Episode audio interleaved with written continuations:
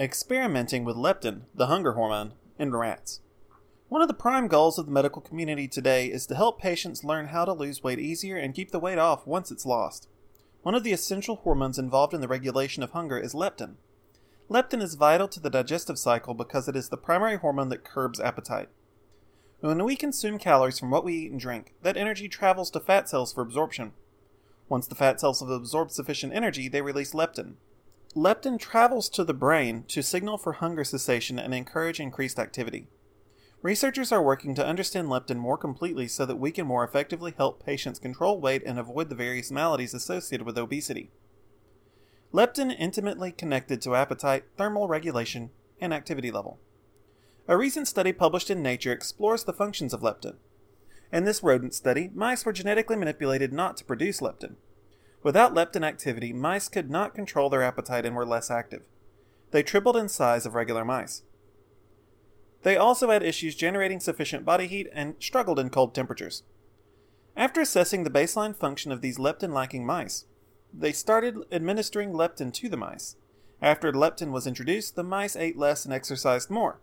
Furthermore, the mice began breaking down dormant white fat and began generating heat with brown fat, making them more resilient to cold. Dr. Paul Cohen, lead author of this study and professor at Rockefeller University, was explicitly interested in nervous system activity as related to leptin and the fat cells. They used advanced imaging techniques to visualize what was happening.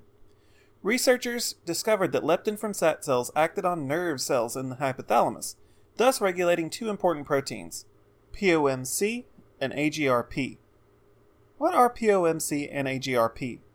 These two hormones are antagonistic. POMC is a precursor polypeptide that is critical for the cessation of hunger.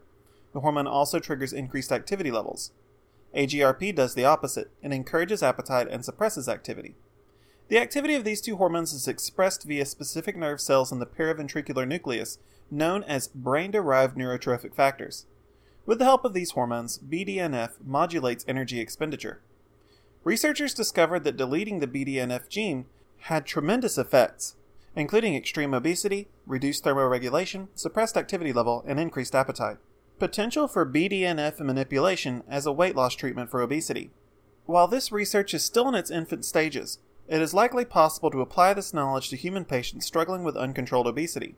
While leptin treatments help many patients lose weight, not all patients respond to leptin.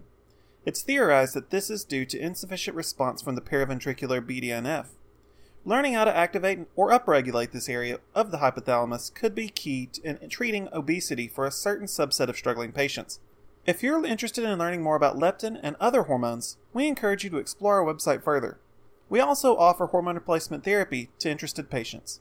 Contact us today.